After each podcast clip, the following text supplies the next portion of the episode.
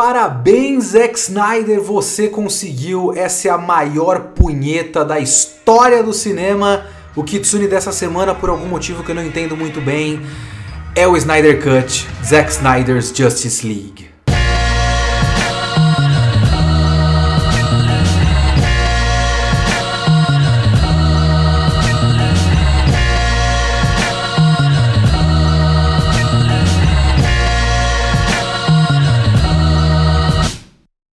Olá, eu sou o Leonardo Kitsune e o Kitsune da Semana é o meu podcast semanal para eu comentar o que eu quiser, do jeito que eu quiser. A ideia é fazer uma review por semana. Pode ser um filme, um livro, um anime inteiro ou só um episódio, um mangá inteiro ou só um volume. Eu vi, eu li, eu quero falar, então é aqui que eu vou falar. Se você quiser comentar o episódio, me siga no Twitter, @leokitsune, ou manda e-mail para leokitsune@gmail.com. E não esquece de seguir o podcast para sempre ser notificado de novos episódios. Esse Kitsune da semana é especial porque seria outra coisa, mas agora eu fiz isso aqui porque saiu um negócio e eu precisava falar. E esse é o meu podcast, eu faço o que eu quero. O plano do Akira ainda vai existir, não se preocupem. Mas eu ainda preciso falar para vocês que ainda dá tempo de vocês fazerem curso de dublagem remoto comigo na do Brasil. Manda e-mail para contato@centraldobrasil.com.br com o assunto do e-mail Kitsune me indicou para você ganhar 15% de desconto do curso remoto de dublagem, que não é um curso profissionalizante, é um curso para você ter um primeiro contato com a dublagem, ou se você for ator já e já tiver o DRT, é uma maneira de você começar a entender e começar a praticar a dublagem. E eu vou fazer esse curso em breve, então você pode fazer o curso comigo. Então vai lá, contato@centraldobrasil.com.br, manda e-mail com o assunto Kitsune me indicou. E aí você ganha 15% de desconto, porque a do Brasil tá fazendo 15 anos de vida. Então é isso aí, vai lá, acabou o merchan, vamos falar de algo muito pior do que esse merchan.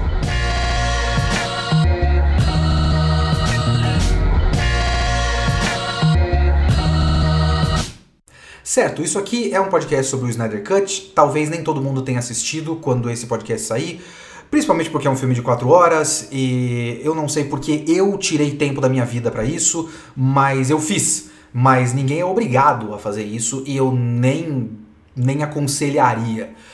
Mas eu preciso dizer que esse é esse é um podcast repleto de spoilers. Então, se você se importa com spoiler da versão do diretor de um filme de 4 anos atrás, se isso conta como spoiler, e quais são as mudanças feitas... ou as mudanças não feitas, dependendo do ponto de vista, porque na verdade quem fez as mudanças foi o Joss Whedon na versão de cinema, mas enfim. Tem spoiler. Eu vou falar tudo, eu vou falar do final. Se você já viu o filme da Liga da Justiça, né? Mas enfim, eu vou falar um monte de spoiler. Mas antes de você ir embora daqui desse podcast, deixa eu dar o meu hot take aqui. O resumo do meu hot take para esse podcast, para esse filme, para a Liga da Justiça de Zack Snyder. Tem duas partes da narrativa do Snyder Cut. Uma dessas partes é que o Zack Snyder merece por conta da tragédia que aconteceu com a família dele, com a filha dele, e pelo quanto ele foi sacaneado pela Warner quando aquilo aconteceu. E essa parte eu concordo, porque, assim... a maneira como a coisa foi conduzida realmente parece que eles só aproveitaram que o cara estava completamente abalado depois de uma tragédia familiar horrorosa e falou, beleza, então a gente vai fazer o filme do jeito que a gente quer, foda-se ele, pau no cu dele. Isso é horrível, isso é o capitalismo, isso é o que grandes empresas fazem e é horroroso e sim, por esse ponto de vista, sim, ele mereceria ter a chance de contar o filme da maneira como ele gostaria de ter contado originalmente. Ponto, isso é um fato pra mim. Mas tem um segundo ponto, uma segunda parte dessa narrativa que diz que nós, os fãs, nós fomos privados desse filme. E agora nós vamos finalmente ver o filme que nós veríamos antes de eles terem substituído o Zack Snyder pelo Joss Whedon. E não, isso é simplesmente uma mentira. Se esse filme, se o Snyder Cut que a gente pode ver agora, se é isso que o Zack Snyder apresentou para Warner, com certeza esse filme ia ser completamente picotado. Se eu sou um executivo da Warner e eu assisto esse filme, eu ia olhar na cara do Zack Snyder e falar, pelo amor de Deus, corta metade. E se fosse eu o cara com a missão de cortar metade desse filme, ou consertar o filme, deixar ele assistível, depois de ver o Snyder Cut, eu entendo pelo menos 90% e concordo com pelo menos 90% das decisões do Joss Whedon. A execução do Joss Whedon ficou boa? Não, nem um pouco. O filme do Joss Whedon continua uma merdinha, mas metade da culpa desse filme ser uma merdinha, do filme de 2017 ser uma merdinha, metade da culpa é do Joss Whedon e metade da culpa é do Zack Snyder. Vamos lá, qual é a questão aqui com esse Zack Snyder's Justice League, certo? Porque, bom, resumindo, esse filme é basicamente o filme que a gente já viu, só que mais inchado. Não muda a história significativamente, não muda as coisas que acontecem, não muda o final, não muda basicamente nada. É o mesmo filme, só que com o dobro de tempo, com cada uma das cenas é um pouquinho mais longa, metade disso é o slow motion, metade disso é porque ele coloca mais um pouquinho, deixa eu colocar mais um soquinho aqui.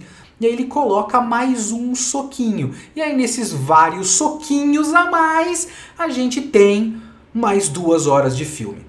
Esse filme também tem 4 horas, porque na verdade, ele tem 3 horas e meia. E aí ele tem um epílogo. E o epílogo desse filme é meia hora. E é 100% inútil. Meia hora de epílogo para absolutamente nada. Para meio que fazer um teaser de filmes que agora ele vai tentar uma campanha e forçar com que esses filmes passem a existir. A continuação do Snyderverse, do Murderverse do Zack Snyder. Só que esse filme não tem foco. Ele não tem foco e não tem tema. Ele não tem centro. E ele não tem rumo. Eu não sei exatamente o que esse filme quer dizer, ou por que esse filme existe, o que esse filme tem a dizer sobre seja lá o que for. E ele não é centrado em nada. Ele tem 4 horas porque ele é uma coleção de qualquer coisa que o Zack Snyder já quis colocar numa tela de cinema e não teve nenhum editor que olhou pra ele e falou, bicho, precisa dessa cena aqui? Ninguém tava lá pra falar se precisava ou não da cena. E ele colocou a cena. Porque pra ele toda cena precisa. Porque ele acha que toda cena que ele fez é legal. Então ele manteve 100% de todas as cenas que ele já imaginou pra esse filme. E é por isso que esse filme tem 4 horas. E assim, de cara, esse filme começou e eu já entendi o que o Joss Whedon fez. Assim, automaticamente. Porque como é o começo do filme do Joss Whedon, da versão Joss Whedon da Liga da Justiça? Ele começa, se eu não me engano, a primeira coisa, antes de mais nada, assim, tipo, antes dos créditos e tal, tem aquela cena que, mais uma vez, é a questão da execução. A execução ficou horrorosa, ficou bizarra, porque teve todas as polêmicas lá do bigode do Henry Cavill, etc, etc. Mas ele abre com o Superman. Abre com o ponto de vista de uma pessoa, de uma criança, de um ser humano comum, de um cidadão, olhando para o Superman e falando, Superman, Superman, Superman! O que significa esse símbolo no seu peito, Superman? Eu gosto tanto de você, Superman! E o Superman fala, esse símbolo aqui é esperança! Ah. Então, o que ele tá fazendo aqui? O que o Joss Whedon fez? E aqui eu tô sob a suposição de que o Snyder Cut é o filme que o Zack Snyder apresentou pra Warner antes da Warner implorar pra ele cortar tudo. Então eu tô supondo que o Joss Whedon fez foi a partir de ele olhar pra isso que a gente acabou de assistir. O que o Joss Whedon fez foi abrir o filme com uma cena que estabelece o Superman como o centro moral, digamos assim, o centro da esperança do mundo. O objetivo todo do filme é estabelecido nessa primeira cena. A bússola, a âncora emocional nossa é estabelecida no primeiro instante. O Superman é bom. O Superman representa algo bom. A gente não vê isso só, por exemplo, depois dessa cena tem aquela montagem bizarra com a música do Leonard Cohen lá e uma pessoa com um papelão escrito "Eu tentei", que eu só posso supor a essa altura que é o Joss Whedon falando pro público: gente, eu tentei, olha o material que eu tinha pra trabalhar, pelo amor de Deus. Mas enfim, antes dessa cena, porque essa cena da música do Leonard Cohen é basicamente o mundo sem o Superman, olha como o mundo é horroroso. É forçado, é cafona, é forçado e cafona, assim, com certeza é forçado e cafona, porque tipo, este cara morreu e aí os jornais escrevem na manchete "Mundo sem esperança", e aí todo mundo automaticamente fala: ai meu Deus do céu, eu não sei mais o que fazer, o Superman morreu e eu perdi a minha casa. Que inclusive é literalmente uma coisa que acontece no Snyder Cut, o Superman morreu e a mãe do Superman perdeu a casa. Mas enfim, por mais que a execução seja merda, a intenção qual é? Estabelecer a importância do Superman pro mundo e quais são as consequências de perder esse herói. Porque ele é um herói. Ele é um herói. Ele é importante. Isso fica esquisito pra caralho na versão do Joss Whedon. Porque esse filme é uma sequência do Batman vs Superman. E o Batman vs Superman não significa absolutamente nada. Desde o começo do estabelecimento do Superman no Homem de Aço, o Zack Snyder diz que o Superman tem uma moral, que ele representa a esperança, mas ele não mostra nada que o Superman represente essa esperança. Por exemplo, no BVS, toda a cena, e isso muita gente já falou em vários lugares, toda a cena do Superman salvando as pessoas é feita assim, a linguagem visual dessas cenas é como se o Superman tivesse ou de saco cheio ou sofrendo com o fardo de ter que salvar pessoas. Então, se você parte desse histórico, você tem esse personagem estabelecido, é difícil de a gente acreditar que o mundo precisa desse cara. Mas o Joss Whedon tentou fazer isso. Então, ele inseriu essas cenas no começo, porque essas cenas não existem no Snyder Cut, ele inseriu essas cenas no começo, basicamente para estabelecer: gente, quando o Superman for revivido lá na frente, vocês vão estar entendendo por que esse cara foi revivido. Porque ele importa, ele é importante, as pessoas não conseguem, o mundo não consegue viver sem esse cara. A gente precisa mostrar isso. Sabe qual é a primeira cena do Snyder Cut?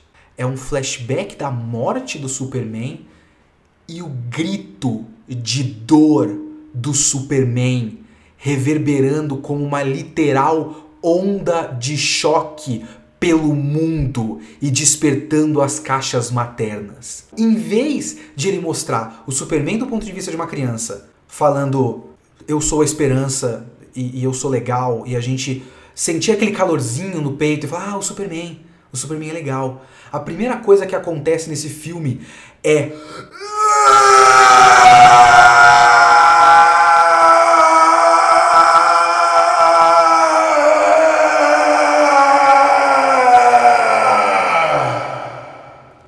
Essa é a primeira coisa que a gente vê nesse filme.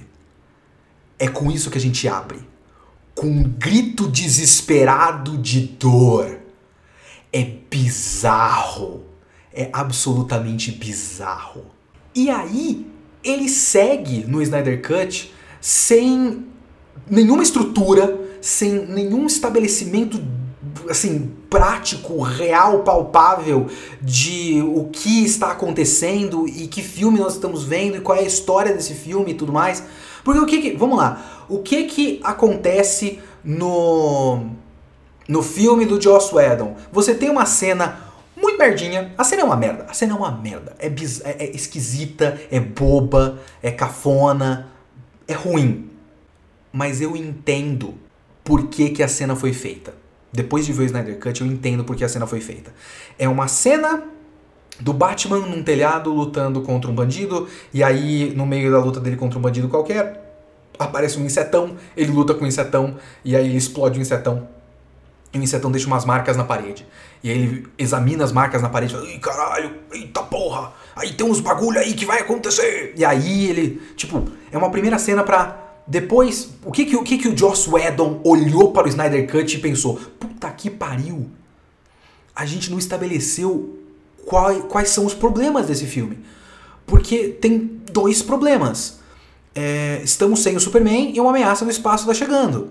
Estar sem o Superman não é só um problema prático, e eu já vou chegar nisso. Estar sem o Superman é um problema temático e emocional. As pessoas perderam a sua âncora emocional, a sua âncora de esperança. E aí depois você precisa estabelecer neste filme. A porra da história precisa de uma estrutura nesta porra deste filme. Ele fez uma cena onde o personagem principal, ou pelo menos o personagem que conduz a trama, né, que é o Batman, o fio condutor que vai unindo todo mundo da Liga da Justiça, ele percebe o problema e aí, oh meu Deus, preciso resolver este problema. Vou atrás de pessoas que possam me ajudar na resolução deste problema. Não. No Snyder Cut, o que acontece é o seguinte. Você tem o grito desesperado de dor do Superman, corta, o Batman está em seja lá qual for o lugar frio onde o Aquaman vive, para chamar o Aquaman para a Liga da Justiça. E depois você vai perceber que o Batman, ele foi atrás do Aquaman, nessa versão da história, simplesmente porque o Lex Luthor, na cena pós-créditos do BVS, falou, eles estão chegando, eles estão chegando. E aparentemente isso bastou. Isso deveria bastar pra gente entender a história desse filme, caso esse filme fosse lançado desse jeito no cinema.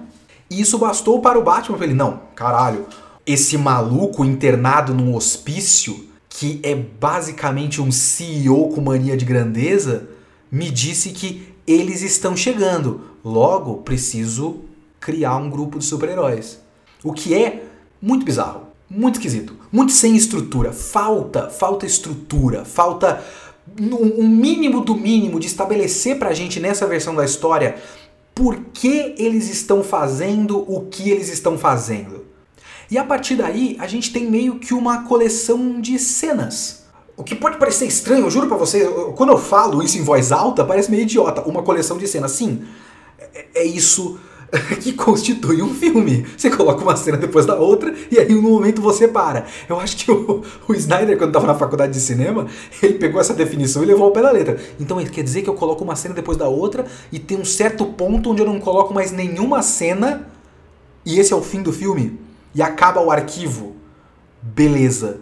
Então esse vai ser os meus filmes a partir de agora. Mas é isso que ele faz em boa parte do começo desse filme. É tipo uma coleção de cenas. Porque, se eu não me engano, corta disso pra... Eu não lembro agora se é em Temíscira ou se é a Mulher Maravilha explodindo uma pessoa. Porque eu não lembro se isso tinha na versão do Joss Whedon. Mas tem nessa versão. Talvez tenha nas duas, tem nessa versão. Aquela cena da Mulher Maravilha lutando contra o terrorista, ela faz aquele bagulho que ela faz umas 17 vezes nesse filme, que ela bate os braceletes e faz uma onda de choque.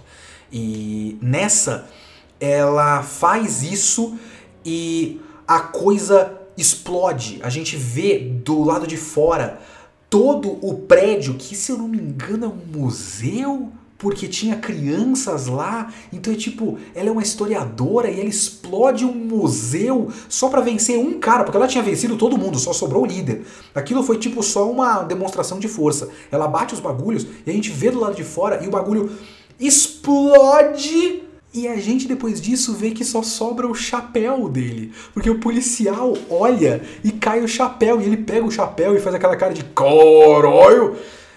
Então a gente é meio que levado a supor que a Mulher Maravilha vaporizou o terrorista. E é simplesmente maravilhoso de idiota. Mas enfim, é tão esquisito esse começo, que eu não lembro muito bem se a gente vê a Mulher Maravilha e depois Temíscira, ou se a gente vê Temíscira e depois a Mulher Maravilha. Mas aí a gente vê Temíscira em algum ponto do começo desse filme, e é muito parecido com a cena do filme do Joss Whedon, mas é mais longo, é inchado. Tipo, quando o cara chega dentro daquele lugar onde tem a caixa materna, ele, se eu não me engano, na versão de Joss Whedon, chega e tem um começo da luta, e é muito rapidamente, depois já parte pros campos, com a batalha com os cavalos e tudo mais, e a coisa se resolve mais ou menos rapidamente, e nessa versão tudo é mais longo. A luta dos parademônios e do Lobo da Estepe dentro desse lugar do templinho com a caixa materna é bem mais longa, bem mais acrobática. É legal, as cenas são bem feitas, assim. Uma coisa que eu tenho que dar o braço a torcer pra ele é que, no geral, ele sabe filmar violência. É uma coisa que ele gosta muito, ele aprendeu a fazer direito. Então, quando tem uma cena de violência, ele sabe deixar a violência estilosa. Então ele faz violência estilosa. Ele faz as minas pular e puxar ele pela corda e tudo mais. Ele demora muito tempo até eles saírem desse templo. E depois eles saem... A gata tá doida com a bolinha de papel. Eles saem, o Lobo da Estepe e as Amazonas saem com os cavalos, e aquela cena se estende por mais algum tempinho e tudo mais. Então é tudo mais longo, mais inchado. Quando ele vai lá em Atlântida pegar a caixa materna que os Atlantes estão guardando, também é uma cena mais longa. É uma cena legal, é uma boa cena da luta debaixo d'água e tal. É uma cena de luta com a Mera, que eu também não lembro se era mais longa, mas eu lembro de tudo ser muito mais ligeiro no filme do Joss Whedon. Então o que ele fez foi isso, tipo, vocês cortaram metade da minha cena de ação, era extremamente importante que a gente visse mais esse soquinho aqui. E aí ele dá mais esse soquinho aqui, e aí tem vários mais esse soquinho aqui. Tipo, tem... Isso é uma coisa que ele faz pra esse filme e que talvez fãs de anime gostem, porque tem um foco muito grande nele explicar direitinho a logística da ação.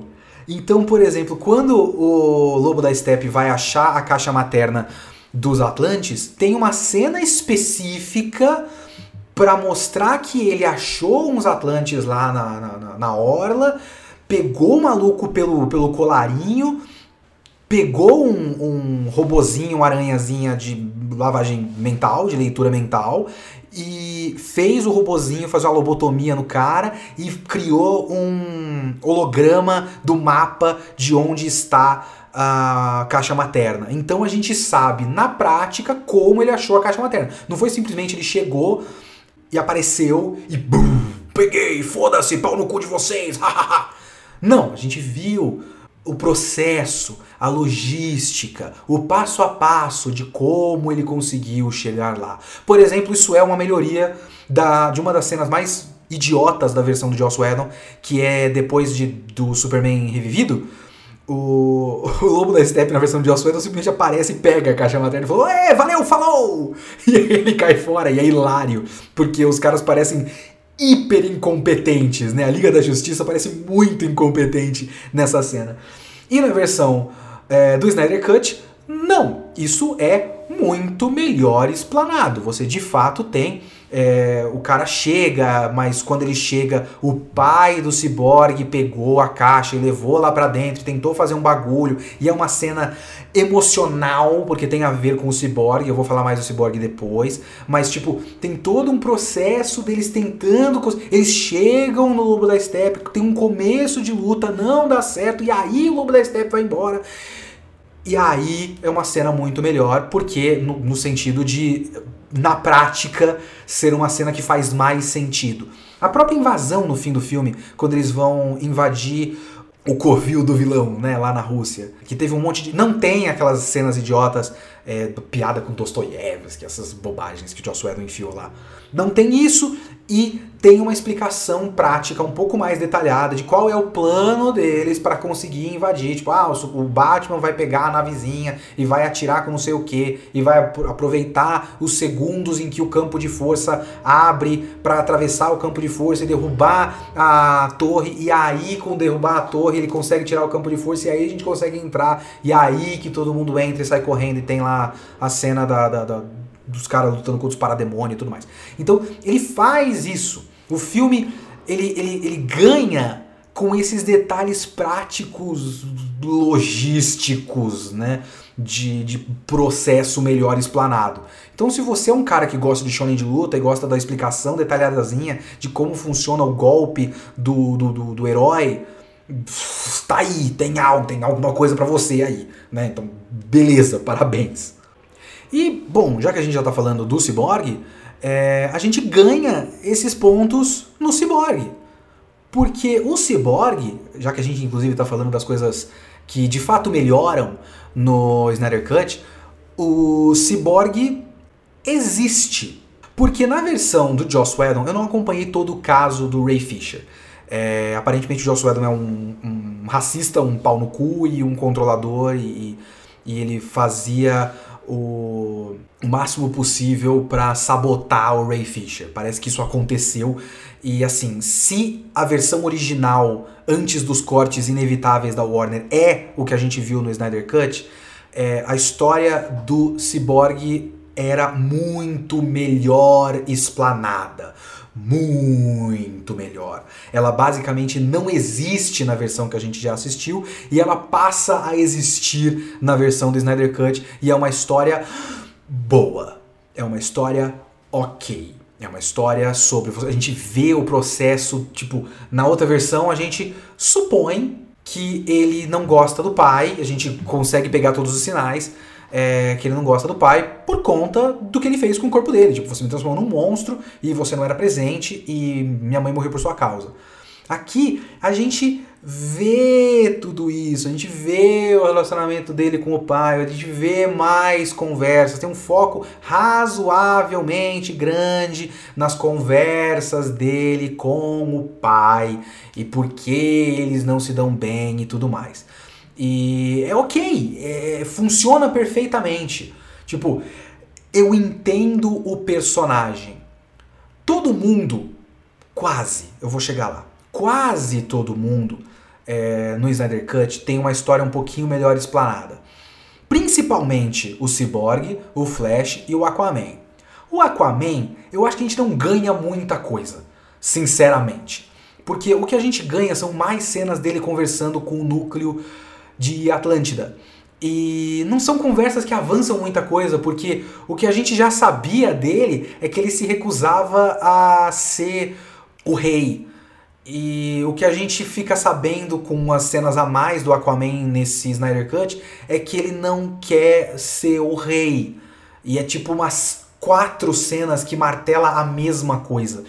Ele, tipo, tem uma cena inútil dele salvando um cara no mar, que é só pra ser estiloso. Tipo, ele salva o cara, entra no bar, joga o cara na mesa, pede um uísque, pega a garrafa, e aí ele sai naquela cena que tem, se eu não me engano, né, que foi mantida na outra versão, que é a cena dele andando com o mar revolto em volta dele, que parece propaganda de perfume. Enfim, é uma cena completamente inútil. Mas tem várias cenas do Aquaman falando com a Mera, e a Mera fala: "Ô, menino, pega o seu tridente, vai ser o rei. O rei que a gente tem é um pau no cu." Ele fala: "Não, foda-se." A Mera podia olhar pra ele e falar: "Bom, esse rei também seria meio pau no cu, né?"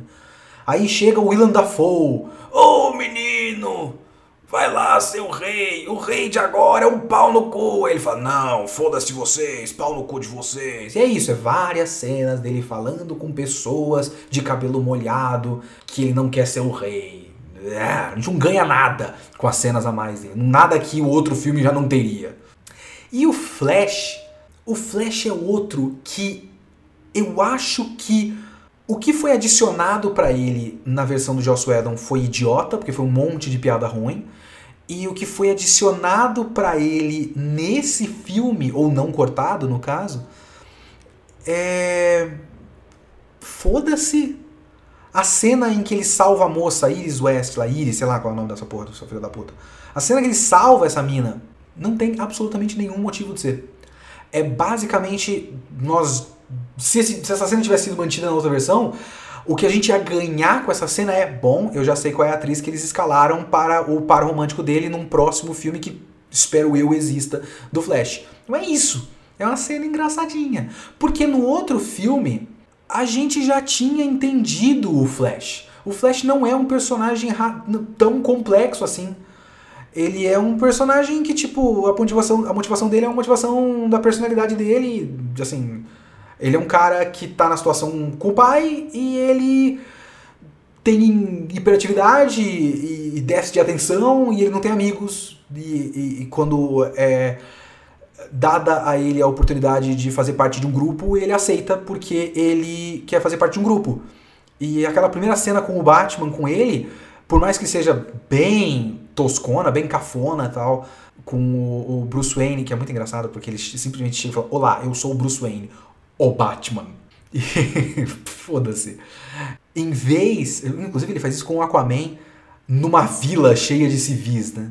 E o Aquaman fala na cara dele: "Bruce Wayne, você se veste como morcego, não é?" Pra todo mundo que tá ouvindo.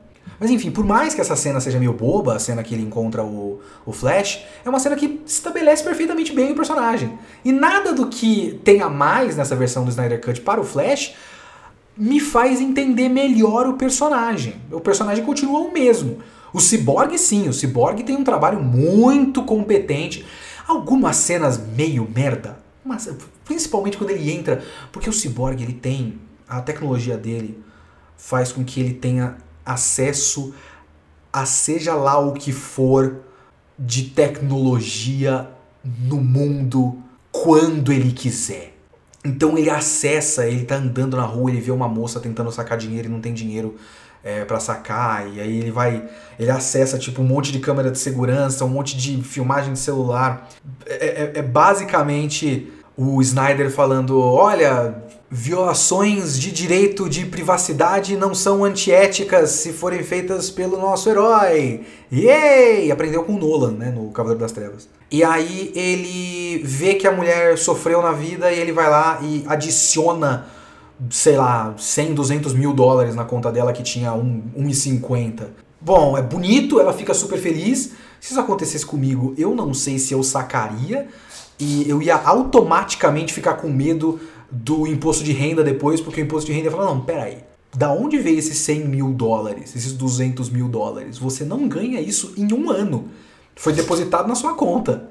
Você trafica drogas?" Eu ia ficar com muito medo de ser preso automaticamente. E é, como basicamente tudo nesse filme, uma cena absurdamente longa, assim, porque tem, inclusive tem... o flashback dele jogando o futebol americano, que assim, é filmado, e aí que tá um bagulho desse filme. A abordagem desse filme é fazer com que esses heróis sejam deuses. Então a gente tá vendo a criação de um mito. Então tudo precisa de reverência, tudo precisa de solenidade.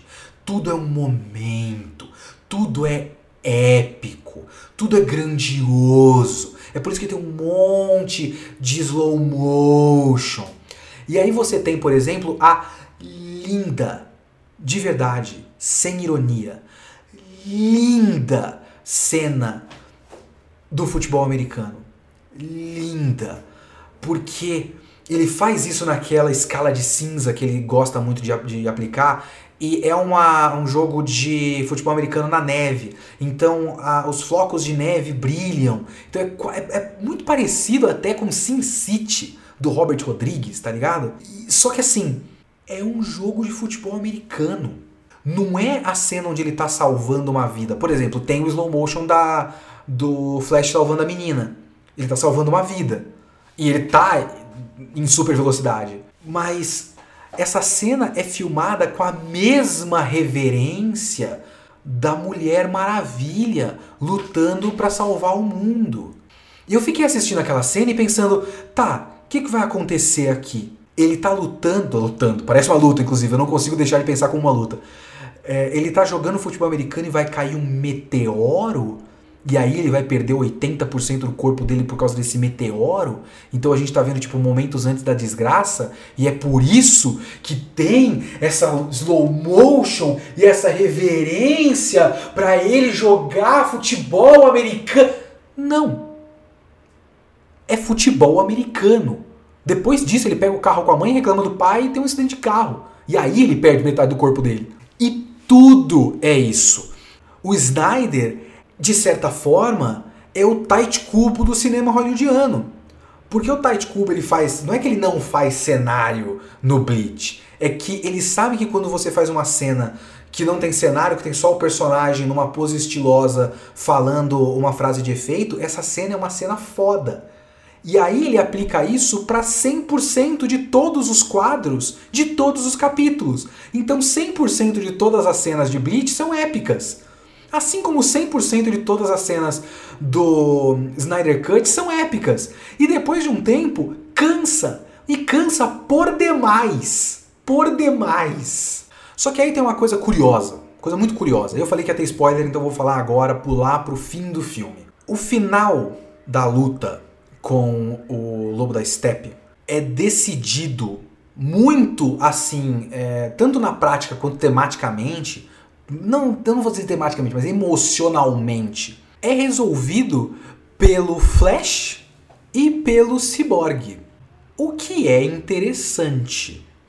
Porque o final da luta, tipo, o plano na prática, né, dependia do Flash girar em círculos para gerar muito poder. E aí ele gerando esse poder, ele ia energizar, se eu não me engano, o... Ciborgue, e o Ciborgue ia entrar na caixa materna, porque a caixa materna é tecnologia, então ele conseguiria entrar, e ele ia separar a caixa, desincronizar a caixa materna para separar em três de novo, porque elas sincronizadas, elas fazem um plano lá de terraformar a Terra. Então o plano depende basicamente deles, e Batman, Aquaman, Mulher Maravilha e Superman, daqui a pouco eu chego no Superman, servem pra atrasar, pra tirar os caras do caminho, enquanto esses dois realmente fazem o serviço pesado. E não dá tanto certo, mas aí eu já falei que ia ter spoiler, hein? O Flash, quando vê que dá merda, fala, eita caralho, vou ter que quebrar a minha regra. E ele usa o poder dele de manipulação de tempo, ele passa muitas vezes da velocidade da luz. Eu acho que ele meio que reverte a situação pro ponto antes delas sincronizarem e consegue energizar o Ciborgue e fazer tudo dar certo. E nesse caminho, a gente vê que esses momentos são a conclusão emocional do arco dos dois. Do Flash com o pai dele, que eu vou ser o seu orgulho, agora sim eu vou ser o melhor, você sempre fala que eu sou o melhor, mas eu acho que isso é mentira, mas agora eu vou conseguir salvar o mundo e eu vou conseguir e tal. E com o Ciborgue, com ele se sacrificando, porque ele estava basicamente se sacrificando, ele não morre, mas ele seria um sacrifício, porque agora ele não tem mais ninguém, e é meio que em honra ao pai dele. Depois disso, no epílogo, tem todo ele recupera a mensagem do pai dele e ouve o discurso do pai dele sobre como ele tem orgulho do filho, etc, etc. Então essas duas cenas não são, inclusive, não são cenas ruins. Essas duas cenas não, né? Esses dois momentos da mesma cena. Não são coisas ruins, não são cenas ruins. E concluem o arco emocional de cada um deles. O que seria interessante, por exemplo, se fosse só a conclusão do arco do Ciborgue, se esse fosse o filme do Ciborgue. Mas esse não é o filme do Ciborgue. E eu não sei de quem é esse filme. Porque, inclusive, parafraseando a crítica que eu tô linkando, citando mais uma vez, esse filme poderia simplesmente fazer o filme do Ciborgue.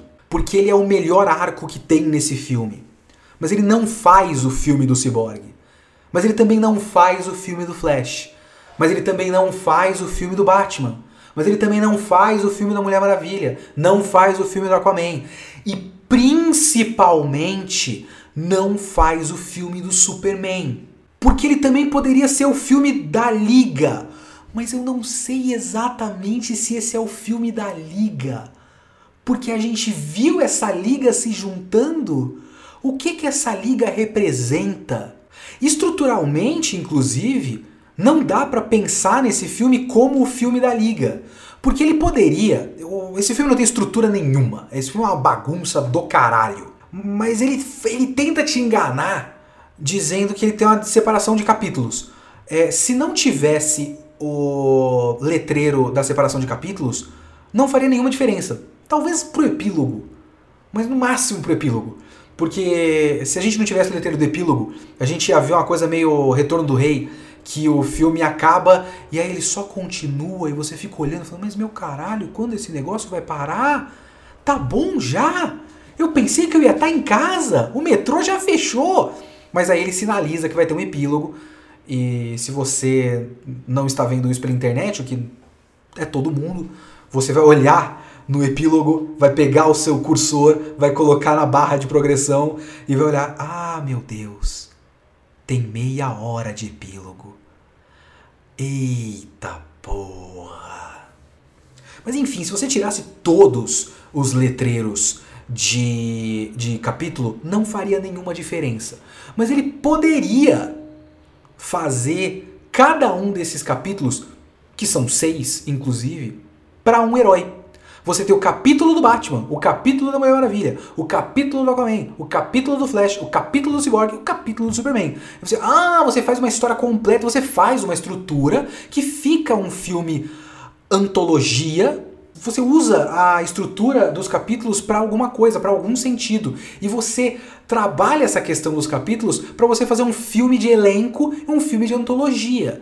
E cada um desses capítulos é uma história com começo, meio e fim que conta, progride a história e conta uma história completa e completa um arco desses personagens. Sabe, você trabalha, por exemplo, assim, opções. Essa é uma opção. Uma outra opção seria você fazer esse filme do Batman, porque em alguns momentos ao longo do filme, e alguns momentos no caso são 2, o Batman diz que tá agindo por fé. Inclusive a atuação do Ben Affleck é muito estranha, porque nesses momentos ele é tipo um cara legal. É quase como se fosse o Ben Affleck no dia a dia. Eu não sei se o Ben Affleck é um cara legal, mas enfim. Ele fala assim, o Alfred fala pra ele, mas Master Wayne, por que você tá fazendo isso? Não faz o menor sentido, você tá agindo por impulso, o seu plano é muito absurdo, por que você, por exemplo, no momento que tem que reviver o Superman, por que você vai reviver o Superman? E aí o Bruce Wayne olha pra ele, meio que com um sorriso, meio que com uma cara meio de bonachão, Alfred, pela primeira vez eu tô agindo totalmente por fé. Assim, falando como um cara normal. Ele não fala... Por exemplo, tem um momento que ele tá falando com a Mulher Maravilha e o Snyder faz referência àquele pesadelo que ele teve no BVS. Ele tenta fazer isso fazer sentido e depois ele vai passar isso de novo no epílogo. Mas ele tá falando com a Mulher Maravilha sobre o sonho. Tipo, eu vi num sonho o Flash falando comigo que a Lois Lane é a chave. E aí a Mulher Maravilha fala, não, porque a Lois Lane, né, o Bruce Wayne, o Superman reconheceu a Lois Lane, e é isso, é chave porque agora ele recuperou a humanidade dele através da Lois Lane. E aí ele fala, no, it's something darker. Então, esse momento tem aquela gravidade do Snyder, something darker.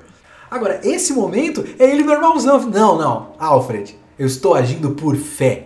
E aí num outro momento que ele tá saindo de avião antes de fazer aquela invasão e tudo mais, meio que acreditando que o Superman vai aparecer na hora H, e o Alfred pergunta de novo, por que você acredita nisso, Master Wayne? E aí ele fala, fé, Alfred, fé! Assim, eu tô tentando o máximo possível dublar o personagem, fé, Alfred, fé! Normalzão!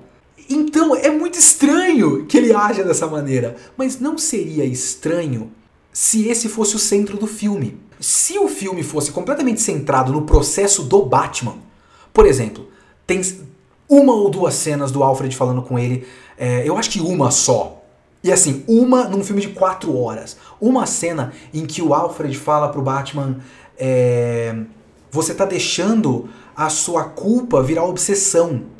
Então, de repente, esse filme podia ser sobre a obsessão do Batman. Ele tentando trabalhar essa obsessão. Você pega do fim do filme, do fim do filme anterior, ele pensar que ele deixou o Superman morrer e a culpa é dele e o mundo foi pro caralho por culpa dele. Então você trabalha o mundo indo pro caralho e trabalha o Batman como figura central trabalhando a culpa dele e tentando se redimir. E assim, você podia trabalhar a ideia dele reviver o Superman desde o começo.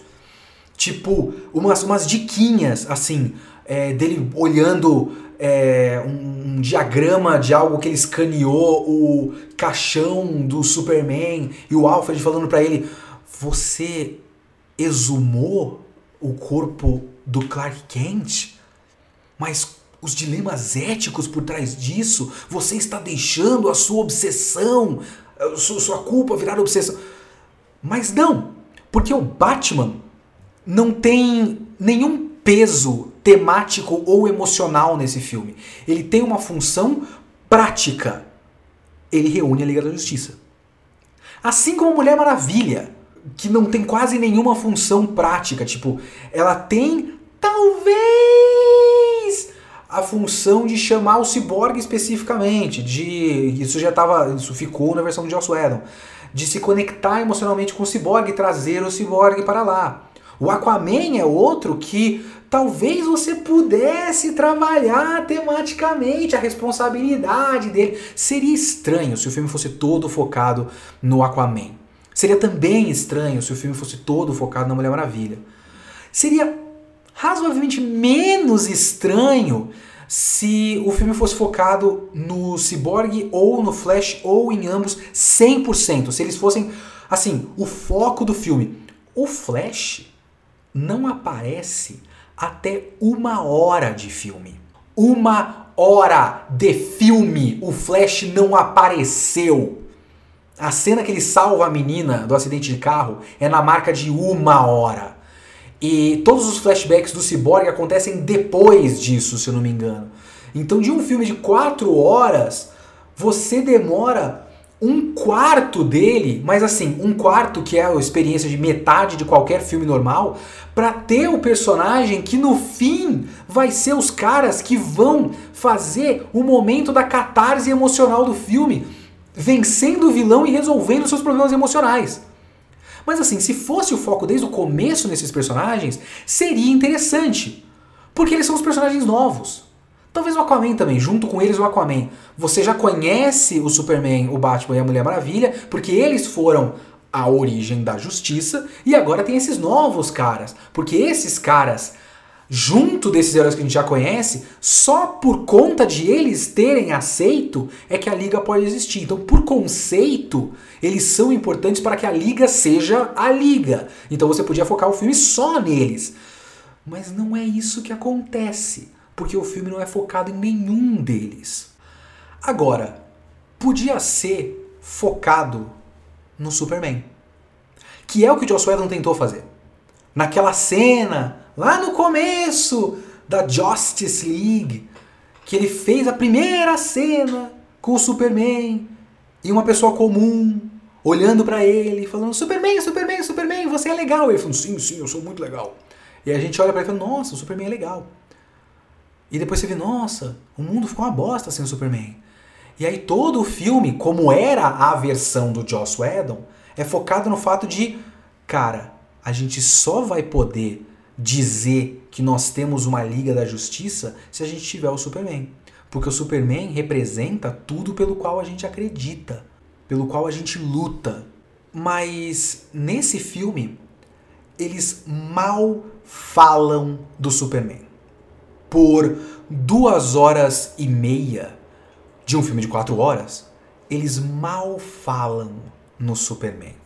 O Flash cita umas 2 vezes que o Superman é daorão e ele sempre gostava do Superman. Muito depois disso, eles começam a pensar nas propriedades da caixa materna, quando eles recuperam a caixa materna do pai do Ciborgue. Eles falam: caralho, mas a caixa materna consegue fazer as coisas reverterem pro seu estado original, então ele consegue reverter matéria, etc, etc. O quê? Reverter matéria? Opa! Vocês estão pensando no que eu tô pensando? É literalmente esse o diálogo. É o Flash olhando pra todo mundo falando: gente, eu sei que vocês estão pensando no que eu tô pensando. Eu não vou falar em voz alta, fala vocês. E aí o Ciborgue cria um holograma de um gif animado do Superman pra mostrar o Superman. Fala: olha aí, ó, Superman, não é isso que vocês estão pensando? E eles passam de imaginar a possibilidade prática de reviver o Superman pra gerar o plano de reviver o Superman. Sem nenhuma discussão se seria ético reviver o Superman, se é correto brincar com a vida e a morte, o que poderia acontecer depois disso. Eles falam, peraí, dá? Bom, então vamos. E tem aquela conversa do Alfred, muito brevemente, falando, ô, Master Wayne, faz isso não, rapaz. E aí o Master Wayne fala, bom, eu vou fazer. E aí ele fala, tá bom, Master Wayne. E aí eles vão. E aí tem aquela cena que eles reviviam o Superman, que é tipo uma cena legal, eu gosto visualmente da cena do Flash correndo. E depois tem o Superman revivido o malucão, que é a mesma cena do filme de Joss Whedon, que mantém aquela cena do Superman olhando pro Flash correndo, que é uma cena muito legal, uma ideia ótima, visualmente falando, muito legal. Então tudo isso mantém, é exatamente, basicamente, a mesma coisa. Depois disso, depois do Superman olhar pra Lois Lane e parar de matar pessoas e tal, e ele vai pro interior dos Estados Unidos e olha pros campos de trigo e fala, ah, meu Deus, Estados Unidos, sim, eu sou americano. Aí tem a cena dele colocando o uniforme de novo. E aí, meus amigos, é simplesmente maravilhoso. Porque o que o Superman faz? Ele entra na nave dele e o filme começa a tocar o tema do Superman, aquele tema do Man of Steel, que é muito bom, essa música é muito boa. Eu esqueci se é o John Williams ou Hans Zimmer, não sei qual dos dois que fez, mas é um ótimo tema. E é aquela música bonitona do Superman, da novos filmes do Superman, do Zack Snyder, e os discursos dos dois pais dele. Lembra aquele pai que falava pro Superman, então, se pá, deixa os moleque morrer mesmo, foda-se eles, o negócio é você guardar o seu segredo. Então, o discurso desse cara, falando, Clark, você é a esperança, Clark. E aí, o Russell Crowe falando, Kal-El, você é a esperança, Kal-El. Eles vão segui-lo no sol. O mesmo discurso do Man of Steel. A questão é que já no Homem de Aço, essa coisa não fazia sentido. Porque ele não criou um personagem que representa a esperança em nenhuma atitude prática dele. Naquele filme ele nunca representou a esperança. Ele guardou o segredo dele e quando chegou um inimigo ele destruiu uma cidade inteira para matar um cara. Então ele nunca foi a esperança para ninguém. Porque ele não existia até ele ser o pivô de uma crise que matou um monte de gente. Aí no próximo filme, esse personagem foi o pivô para que a gente fosse introduzido um novo personagem que é o Batman, mostrando ele como basicamente uma bomba atômica na cidade dele. E aí ele passa o resto do filme no BVS falando pro Batman, porque eu consigo te matar muito rápido, porque você é um merda, eu sou muito forte, eu posso quebrar você no meio. Enquanto ele mostra cenas dele com a maior cara de tédio possível, fazendo grandes demonstrações de força física. Então ele nunca foi a esperança. Mas aí você tem uma trilha sonora grandiosa para esse cara chegar e representar a esperança. E aí ele olha pro uniforme azul dele, uniforme azul com capa vermelha. Cores, uma coisa que não existe nesse filme, porque de fato a paleta de cor do Zack Snyder é muito mais acinzentada, e ele diz inclusive que a versão ideal desse filme é preto e branco, e tem a versão preto e branca desse filme. Ele olha pro uniforme azul. E quando eu olhei para aquilo, eu tava ligado que ele ia colocar o uniforme preto. Mas antes de eu ver o filme, antes de eu ver essa cena, eu pensei que ele ia tipo ser revivido com o uniforme preto. Sabe, ele ia gerar um uniforme preto magicamente, sei lá. E ia falar, caralho, ele tá com o uniforme preto enquanto ele é do mal. E aí depois ele ia colocar o uniforme azul. E talvez você pudesse fazer uma jogada interessante de todo o filme ser acinzentado. Mas aí, o Superman, a esperança, chega e coloca um uniforme azul gritante, vermelho gritante, e ele muda a paleta de cor e fica tudo mais colorido. Mas não, o Superman, ao som de uma trilha sonora heróica, ao som de dois discursos dizendo que ele é a esperança, coloca um uniforme preto. Por quê? Eu não sei. Só que o filme não trabalha a ideia de esperança em nenhum momento. O filme não trabalha a ideia de que o Superman representa a esperança. E também não trabalha a ideia de que o mundo precise de heróis para que eles sejam a esperança. ou para que eles sejam qualquer coisa. O filme só trabalha a ideia de que a Liga da Justiça precisa existir porque existem inimigos muito fortes que vão invadir a Terra. Então, quando eles vão reviver o Superman não é importante pelo que ele representa. O Superman é importante por como ele funciona. O Superman é uma arma. Apenas e somente uma arma. Eles revivem um tacape. E aí eles usam esse tacape para bater no inimigo. Quando o Superman surge no meio da luta com o Lobo da Estepe, ele chega para impedir um golpe no Ciborgue, que o Ciborgue estava lá nas caixas maternas, e o cara dá uma machadada no ombro dele e ele para e dá um sorrisinho. Ele não dá um sorriso com aquele jeito bonachão, um jeito de Superman legal. Ele não olha pro Ciborgue e fala, você tá bem? Ele não faz nada disso. Ele olha, dá um sorriso de babaca, quebra o machado dele e dá um socão. E segue-se uma sequência da mais absoluta violência. Porque se tem uma coisa que esse filme gosta, é de mostrar o quanto esses heróis são legais, porque eles são muito fortes e muito violentos. Eles dão uma surra no Lobo da Estepe. E quando eu digo uma surra, é assim, basicamente tortura. Porque eles estão perdendo toda a luta, né? Quando chega o Superman, eles automaticamente ganham, porque o Superman é muito forte. O Superman dá uma sequência de porrada nesse cara, joga ele pro chão, usa a visão de calor dele e corta um chifre. Porque eu jurava, inclusive, que aquilo era capacete do maluco, mas não, é chifre. Então o cara tem, aquele osso da cabeça dele. Ele corta o osso do maluco. Se fosse um ser humano que ele estava lutando, ele teria cortado um braço do cara, com a visão de calor dele. E depois de cortar, porque o cara estava vencido já, ele venceu essa luta. Ele corta o chifre e segue batendo, sem parar. É inacreditável o quanto ele bate no Lobo da Estepe. E assim, eu já tava pensando nisso enquanto eu via o Batman explodindo parademônios. Eu tava pensando, parademônio é um ser vivo ou não?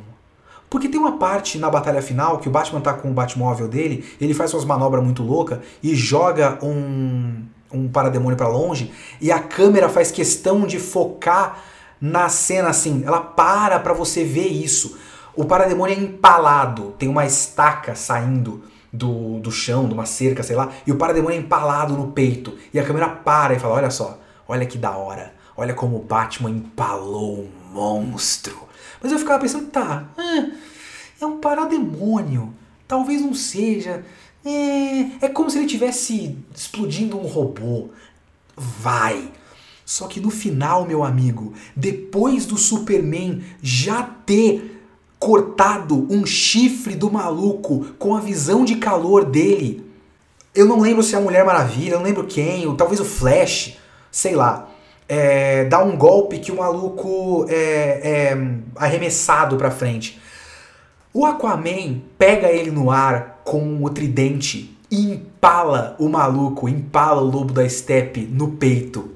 Eu juro pra você,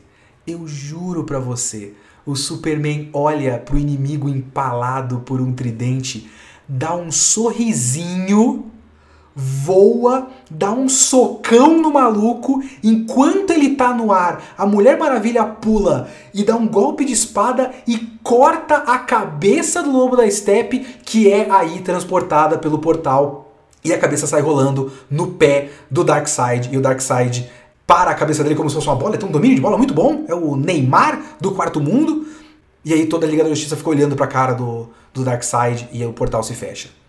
E é assim que eles vencem.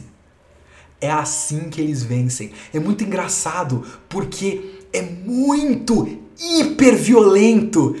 E depois tem aquela cena onde eles sobem pelo reator e o Superman pega o Batman pelo braço. E eles estão no pôr do sol, olhando pro horizonte. E você olha e fala, meu Deus, é a Liga da Justiça. Que bom que essa absurda força de destruição em massa tá do meu lado. E depois de ver todas essas cenas, eu só posso supor que essa é a lição do filme. Violência é 100% bom, legal e aprovável caso seja a meu favor. É isso que o Zack Snyder tem a dizer sobre qualquer coisa, eu suponho, porque é a única mensagem desse filme. Eu não consigo tirar mais nada. Não é uma mensagem de esperança, não é uma mensagem que eu saí inspirado, não é uma mensagem que eu saí emocionado, não é uma mensagem de ainda bem que nós temos heróis e é por isso que nós precisamos de heróis, porque eles ajudam o próximo e etc, etc. É isso. É violência. É o good guy with a gun americano. Armas são boas quando um homem bom está usando elas. É meio que isso, no fim das contas. E esse é o fim da Liga da Justiça do Zack Snyder. Porque aí depois tem o epílogo. E eu só não entendo. O epílogo é... Cara, é inacreditável. O epílogo é inacreditável. Vamos lá. Vamos passar o que acontece no epílogo da Liga da Justiça do Zack Snyder. Logo depois do title card do epílogo que a gente tem é o Ciborgue ouvindo o discurso dele e a gente vê os membros da Liga da Justiça em vários lugares diferentes ao som do discurso do pai dele sobre como ele é orgulhoso e sobre como ele é um herói e sobre como ele... blá blá blá blá blá blá, discurso vazio qualquer. Bonito, bacana, o Ciborgue é um bom personagem nesse filme, então funciona para o Ciborgue, mas não tem quase nada a ver com os outros personagens. Tem uma cena que eu acho emblemática, de verdade, porque o Gordon, que é o cara que fez o Jonah Jameson, esqueci o nome do ator lá, tá muito legal, gostei dele como Gordon. O Gordon acende o bate-sinal, e aí você tem aquele plano clássico do Batman de baixo pra cima, de quando ele tá numa gárgula, tá em cima de um prédio e tal. Só que depois de ele mostrar nesse ângulo só o Batman, o rosto, depois vai abrindo o peito, a perna e tudo mais, você vai abrindo, ele não tá em cima de um prédio, ele tá em cima de um tanque, mas é um monstro. É um bagulho mais monstruoso que qualquer um dos bate-veículos desse filme. E olha que ele tem um bate-veículo que é basicamente uma aranha do inferno robótica. É um tanque! Caralho, o Batman é foda demais! Eu aposto que ele tem um pintão grosso, veiudo! Ah, Batman! Enfim. Aí a gente vê o Lex Luthor chamando o maluco que é o Exterminador, e aí depois ele fala... A identidade do Batman é Bruce Wayne. Vá matar o Batman. O Exterminador fala, legal, hein? Vou matar agora sim. Vou celebrar com você. Bacana. Vou matar esse maluco aí. Corta. E a gente tá naquele futuro alternativo do sonho do Batman do BVS. Aqui apresentado como, acredito eu, depois do Flash ter quebrado a regra dele de não mexer com o tempo correndo na velocidade da luz, talvez um futuro possível, no qual... A Lois Lane morreu, por isso que a Lois Lane é a chave, ela não pode morrer, e depois ela morrer, o mundo vai pro caralho, o Darkseid dominou tudo. Enfim, aí você tem uma equipe formada por Mera, Batman, Exterminador, um cara que eu não sei muito bem quem é, mas eu acho que é o Flash, talvez, ou talvez o Átomo, será? Eu não sei. E... Meus amigos, o Coringa do Jared Leto. O Jared Leto fazendo uma das piores imitações de Heath Ledger que eu já vi.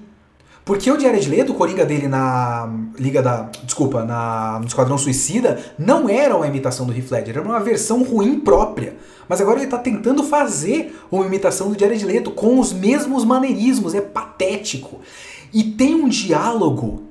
Cara, puta que pariu...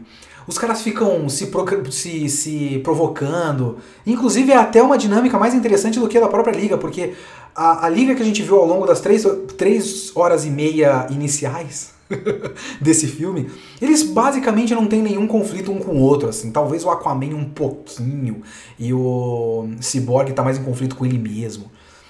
Eles não têm muito conflito. E aí esse grupo é um grupo todo desconjuntado e eles têm conflito um com o outro. E aí fica provocando. A Mera fala, você não tem como saber ou como eu me sinto depois que o Aquaman morreu, quem você amou na sua vida, aí chega o Coringa e faz isso é uma risada. Ele fala, ele sabe sim, porque ele já perdeu, por exemplo, um filho adotivo, e aí o Batman fica putaço. E o cara fica falando de como ele viu o Robin morrer e tudo mais. E aí o Batman fala, ah é? Então, quando eu vi a Arlequina morrer nos meus braços, ela me pediu pra fazer uma promessa, e eu vou cumprir a minha promessa. Ela falou que quando eu matar você, e não tenha dúvida, eu vou matar você, porra! É bom que seja lento pra você sofrer. Make no mistake, I will fucking kill you. Essa é uma frase do Batman na Liga da Justiça. No futuro alternativo bizarro, que depois é um sonho? Sim, porque mais uma vez isso é um sonho. Então o Batman tem visões que talvez sejam visões causadas por uma reverberação do Flash mexendo com a linha do tempo, whatever. Mas é um sonho. Eu pensei que a gente estava vendo o futuro, mas não é o futuro. É uma possibilidade. Mesmo assim, ele colocou um ator com a roupa do Batman pra falar Make no mistake, I will fucking kill you. Com essa voz. É inacreditável. Aí o Batman, o Bruce Wayne, acorda e chega um cara voando, que eu pensei que ia ser o Superman, mas é o Caçador de Marte. E o Caçador de Marte olha pra ele e falou, opa, eu vi o que vocês fizeram aí, bacana o seu negócio de liga, vai acontecer umas coisas, e talvez eu volte depois, aí a gente se fala, valeu, falou, e aí ele vai embora.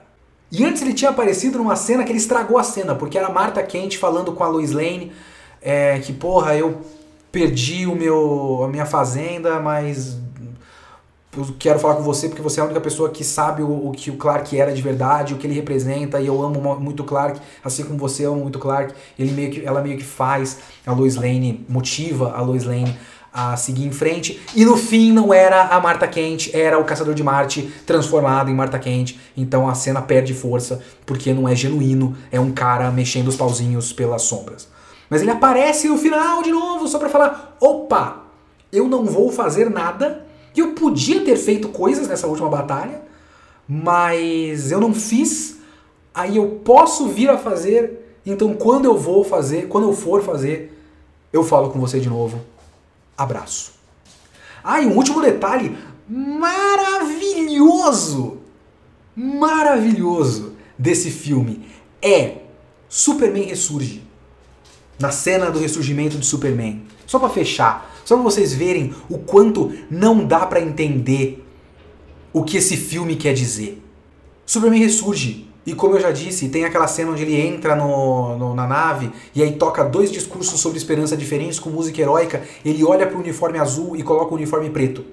No futuro pós-apocalíptico alternativo possível de sonho, o Superman do mal, o Superman psicopata capacho do Darkseid usa o uniforme azul.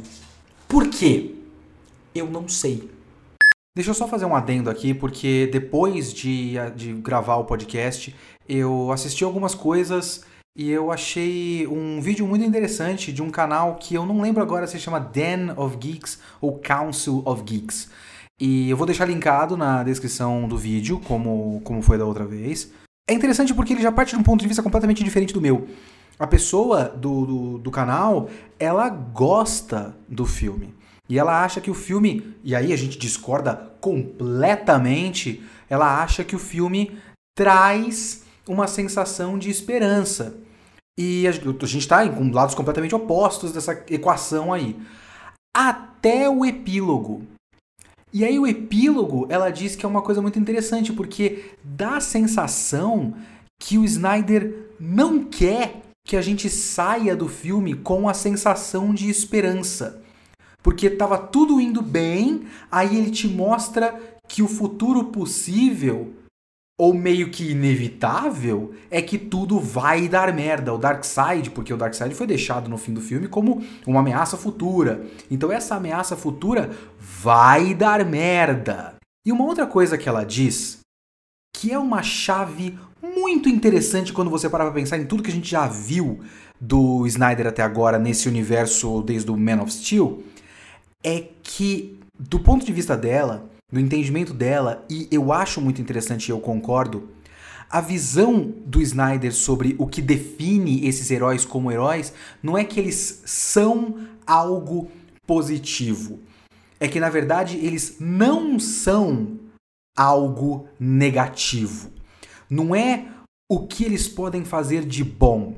É que a gente tem que agradecer a eles porque com todo o poder força física, o poder músculo, o poder raio destrutivo, com todo o poder que eles têm, eles mesmo assim não nos matam. E é por isso que a gente tem que admirar eles. É por isso que eles são heróis.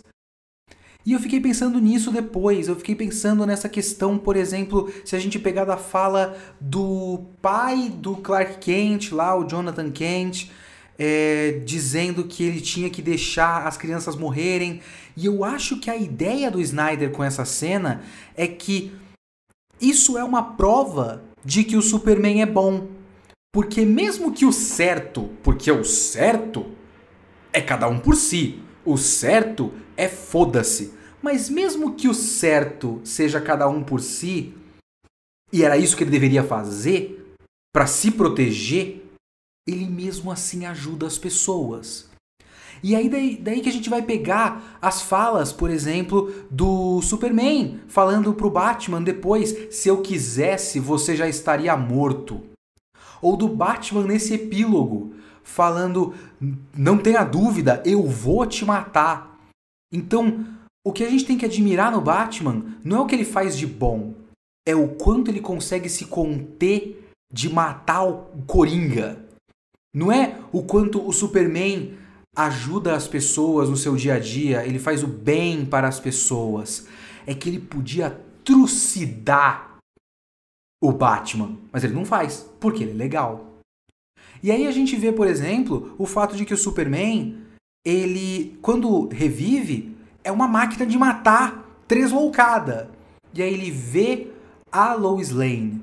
E a Lois Lane é que importa. E aí ele é controlado. Mas a Lois Lane, como disse o Flash no sonho / premonição / viagem no tempo, a Lois Lane é a chave. E no futuro pós-apocalíptico do epílogo, a Lois Lane morreu. E aí, o Superman virou uma máquina de matar tresloucada. Então, a ideia aqui é que esses super-heróis são uma bomba relógio. E eu não sei o que ele quer dizer com isso, porque eu não acho que ele está sendo crítico disso.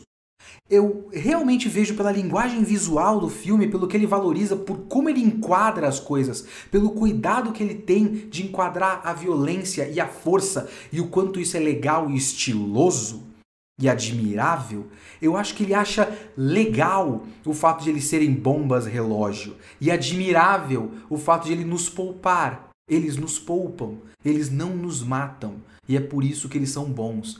É uma ideia meio inversa da lógica do que a gente esperaria. E talvez isso explique muita coisa, e talvez isso explique esse epílogo. Esse epílogo é basicamente a ideia de que tudo vai dar merda inevitavelmente, não existe esperança, os heróis são uma bomba relógio e a gente tem que ver como eles vão solucionar essa coisa, porque o Darkseid é uma força do mal contra nós e esse é um problema, porque a força do bem está do nosso lado. Então a gente tem que usar esse grande tacape chamado Liga da Justiça e bater naquele maluco que está do outro lado. Seja lá quem for que está do outro lado, seja lá qual for a motivação deles. Só posso supor que seja isso. É a única lógica que eu vejo no universo do Snyderverse, que tem que ser aparentemente restaurado, dizem. E é por isso que eu digo que o Liga da Justiça de 2017 é aquela merdinha por culpa, pelo menos metade, do Zack Snyder. Porque se é isso que ele apresentou, e se eu fosse o cara que deixaram na minha mão, depois da sacanagem que a Warner fez, se eu fosse o cara que deixaram na minha mão e falou, rapaz, conserta esse filme, é muito possível que eu tivesse tomado basicamente todas essas decisões. Tudo bem que o Joss Whedon foi lá e adicionou piadinha idiota, onde o Flash cai com a mão no peito da Mulher Maravilha como se fosse uma virina. Ele foi lá e cortou todo o Ciborgue e deixou o filme pior por consequência. Ele fez merdas, ele tomou decisões idiotas. Eu não concordo com 100% das decisões dele. Mas, cara, eu entendo perfeitamente você fazer aquelas cenas do começo, você fazer um foco maior no Superman, você fazer o Superman chegar e ser, na luta final contra o Darkseid não, desculpa, o Lobo da Estepe, ele ser um cara bonachão, ele ser meio que Supermanzão, tipo, ô, rapaz, cheguei, cara, eu vou ajudar vocês, hein, se preocupa não, hein, tô chegando com os refri, ele é um cara legal, quando ele chega ele é um cara legal, então eu entendo tudo que o Joss Whedon fez, e assim, metade da culpa da execução ser essa porcariazinha é porque o Joss Whedon é esse diretor. Tem muito trejeito de Joss Whedon, que a gente viu no Vingadores e tal. E essas coisas são meio merdinha. O tipo de humor dele não é um tipo de humor... É um tipo de humor que cansa ao longo do tempo. Eu criei antipatia pelo Flash por conta das piadas adicionadas pelo Joss Whedon. Mas metade da culpa é porque o material original é muito ruim de trabalhar. E ele nunca iria para o cinema dessa maneira, porque ninguém em sã consciência deixaria esse filme ir para o cinema. E assim, eu já vi por aí pessoas trabalhando esse aspecto como um plus. Tipo, esse filme não é um filme de cinema, e isso é de propósito, e isso é real, isso é bom, é isso que faz ele especial. Não! Isso é incompetência narrativa. Isso é um cara que não consegue olhar pro filme dele e falar, beleza, eu quero chegar num ponto, eu tenho que colocar sinais desse ponto desde o começo para que esse filme tenha uma coesão temática do começo, meio e fim. Não! O Zack Snyder quer, basicamente, uma sequência de cenas estilosas de ultraviolência. E aí ele escolheu a Liga da Justiça. Literalmente os super amigos pra fazer isso.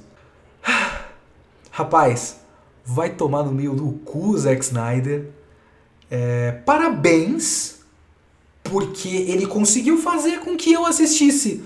Porque eu fiquei muito curioso. É um fenômeno. Eu vou tentar, porque infelizmente tem o FOMO, né? O Fear of Missing Out. O medo de perder as novidades. Eu sou pego pelo FOMO, eu queria não ser pego pelo FOMO, mas eu sou pego pelo FOMO. Eu vou tentar não financiar mais essa merda, porque não dá mais pra assistir Zack Snyder. Ele já provou que não dá. É péssimo, ele não sabe fazer cinema. Não sabe. Ele podia ser diretor de fotografia, mas ele não podia ser um diretor de cinema. Ele é ruim, o filme é ruim. E eu não vou dizer que ele é pior do que a versão de 2017, ele é igualmente ruim, mas de maneiras completamente diferentes. Pois bem, esse foi um Kitsune da Semana especial, ele está saindo antes do meu podcast de Akira Volume 1, mas dependendo de quando você for ouvir ele, talvez ele já tenha sido depois de todos os podcasts dos 6 volumes de Akira. Eu não sei qual vai ser o próximo. Ficamos por aqui. Falou!